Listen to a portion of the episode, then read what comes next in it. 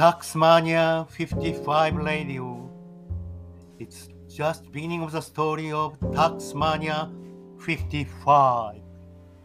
さあ始まりました。タックスマニア55のラジオ。ユーデミータックスクリエイターの税理士、細川武史です。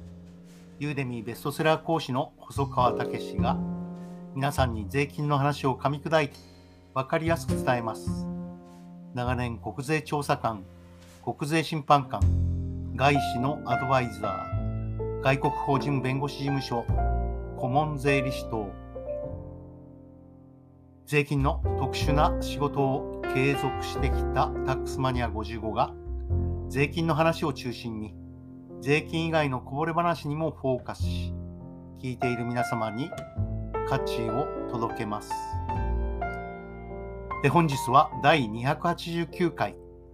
業界との関わり方をプロレスを通じて考えてみたいと思います。まず大前提として、業界への苦言提言は、業界に熱意と愛情がない人は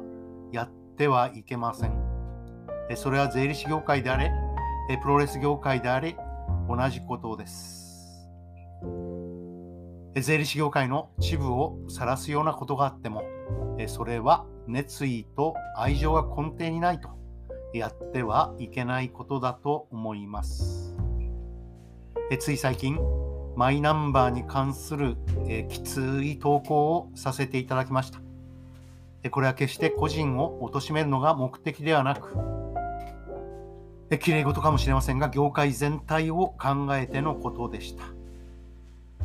私は少なくとも業界に対する愛情と熱意は強く持っております。法令遵守は税理士の基本です。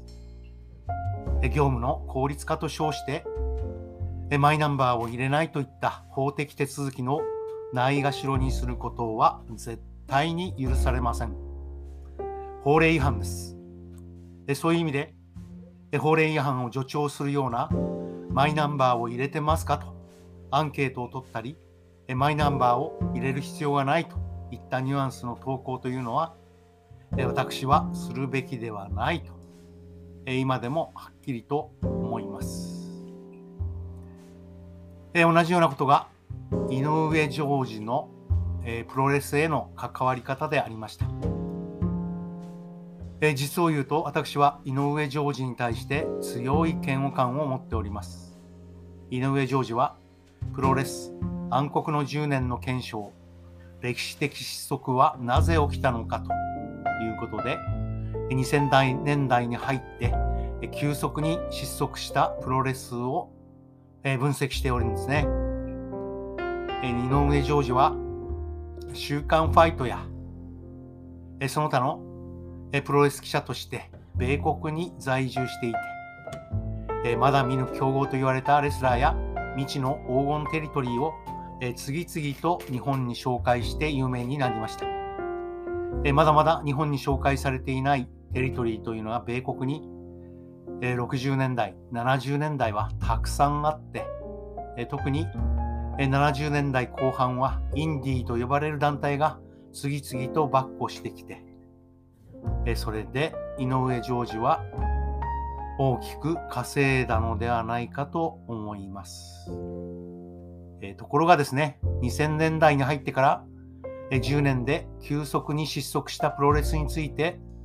彼が語っているわけです。でタックスマニア55は、え第一次 UWF が発足した時に、え彼の講演会を聞く機会があって、彼に、尋ねたことがありました。プロレスに真剣勝負論を持ち込むと膠着状態に陥る。スペクテータースポーツとして、えー見せるスポーツとして成り立たないのではないかと、えーしっかりと聞いてみたわけです。えーところが井上ジョージは講演を終えたばかりということもあって、えー非常に不機嫌でした。私の質問に真面目に答えようとしなかったということがあって、え何なんだろうなこの人はとずっと思っていたんですがそれから二十数年が過ぎてこの暴露本を読んだわけです。え井上ジョージがまず最初に指摘するのがえ20万部売れたと言われるミスター高橋の暴露本です。ミスター高橋は元新日本のプロレスのメインレフリーで、その仕組みを暴露し、プロレスマスコミがそれを黙殺したことがプロレス衰退の原因ではないかというふうに分析しております。確かに新日本のプロレスの幹部が元幹部ということで記述しただけに信憑性は極めて高い。ある程度仕組みがあることに薄々気がついていた不安の間が、それが広まり、えー、不安の多くがしらけてしまったと。そしてプライド、K1 等の総合格闘技に流れたことは確かだと思います。えー、実際ですね、えー、年に一度強者を決めるというですね、えー、G1 クライマックスというイベントが、えー、全部その流れから試合結果まで決まっていたとなるとですね、あれほどの熱狂を呼んだかというと疑問があるところがあります。そして井上ジョージが次に挙げるのが新日本プロレスのエース、永田裕二がエメリアンコ・ヒュードル、ミルコ・クロコップの2人に良いとこなく一方的に敗れ、プロレスラーは弱いというような印象を与えてしまいました。え中西剣道家臣も同様に敗れたことは、この暴露本の記述とも深く関係していて、プロレスラーは総合格闘技に準備なく出ていって惨敗プロレスの価値を自ら大きく下げてしまったわけです。そこにはアントニオ猪木の総合格闘技に対する過小評価があったと思います。え自分の弟子たちの強さを過信していたと同時に、え自分が現役の頃、つまり30代、40代の頃、あちこちに他流試合に出ていって、えローランボックに惨敗するということはありましたが、総合格闘技のえ空手やボクシング、アマレスをベースにした人たちはあくまでアマチュアのパートタイマーであったと。喧嘩のプロというようなプロレスラーに勝てるわけもなく簡単に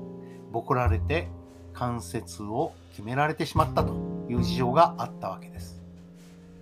でところがですね今の総合格闘技の選手というのはキックのパンチのそして何よりも関節技のエキスパートなんですよね。相手がサンボや柔術の高度な関節技を仕掛けてくることを予測しながら、えボクサー顔負けのキックボクサー顔負けのパンチキックをえ次々と繰り出していくと。え喧嘩慣れしたプロレスラーがそのルールの今日ついてそれを、えしのぐということは非常に難しくなったわけです。アマレスの強いベースのある矢野徹選手でさえですね、え私に対して1年以上総合格闘技を休んで専念しないととても勝てないというふうに言っておりました。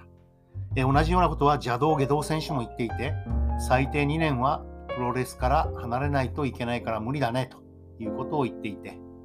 総合格闘技は一つのジャンルとして確立されているのに、それにアントニオニキは気がつかずに、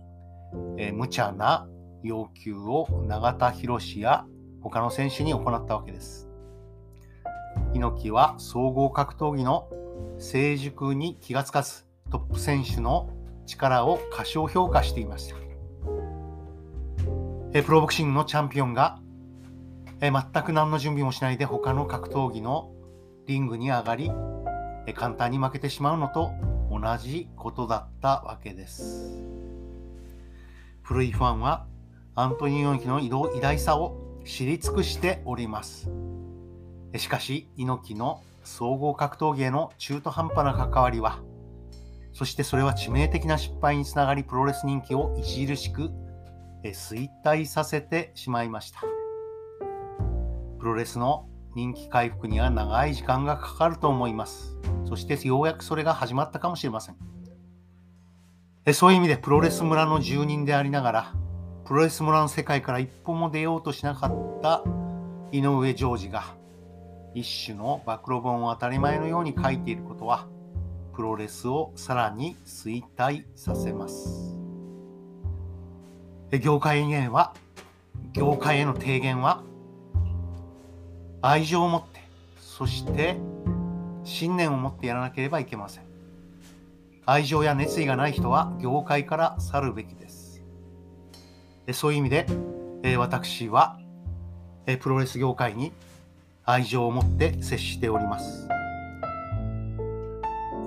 そしてもちろんプロレス業界と今言いましたね。税理士業界に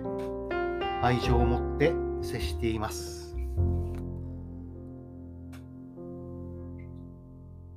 え本日は業界への関わり方、えマイナンバーで、えー、ごたごたしましたので、ちょっとお話をしてみました。タックスマニア55レディオまた明日聞いてくださいね。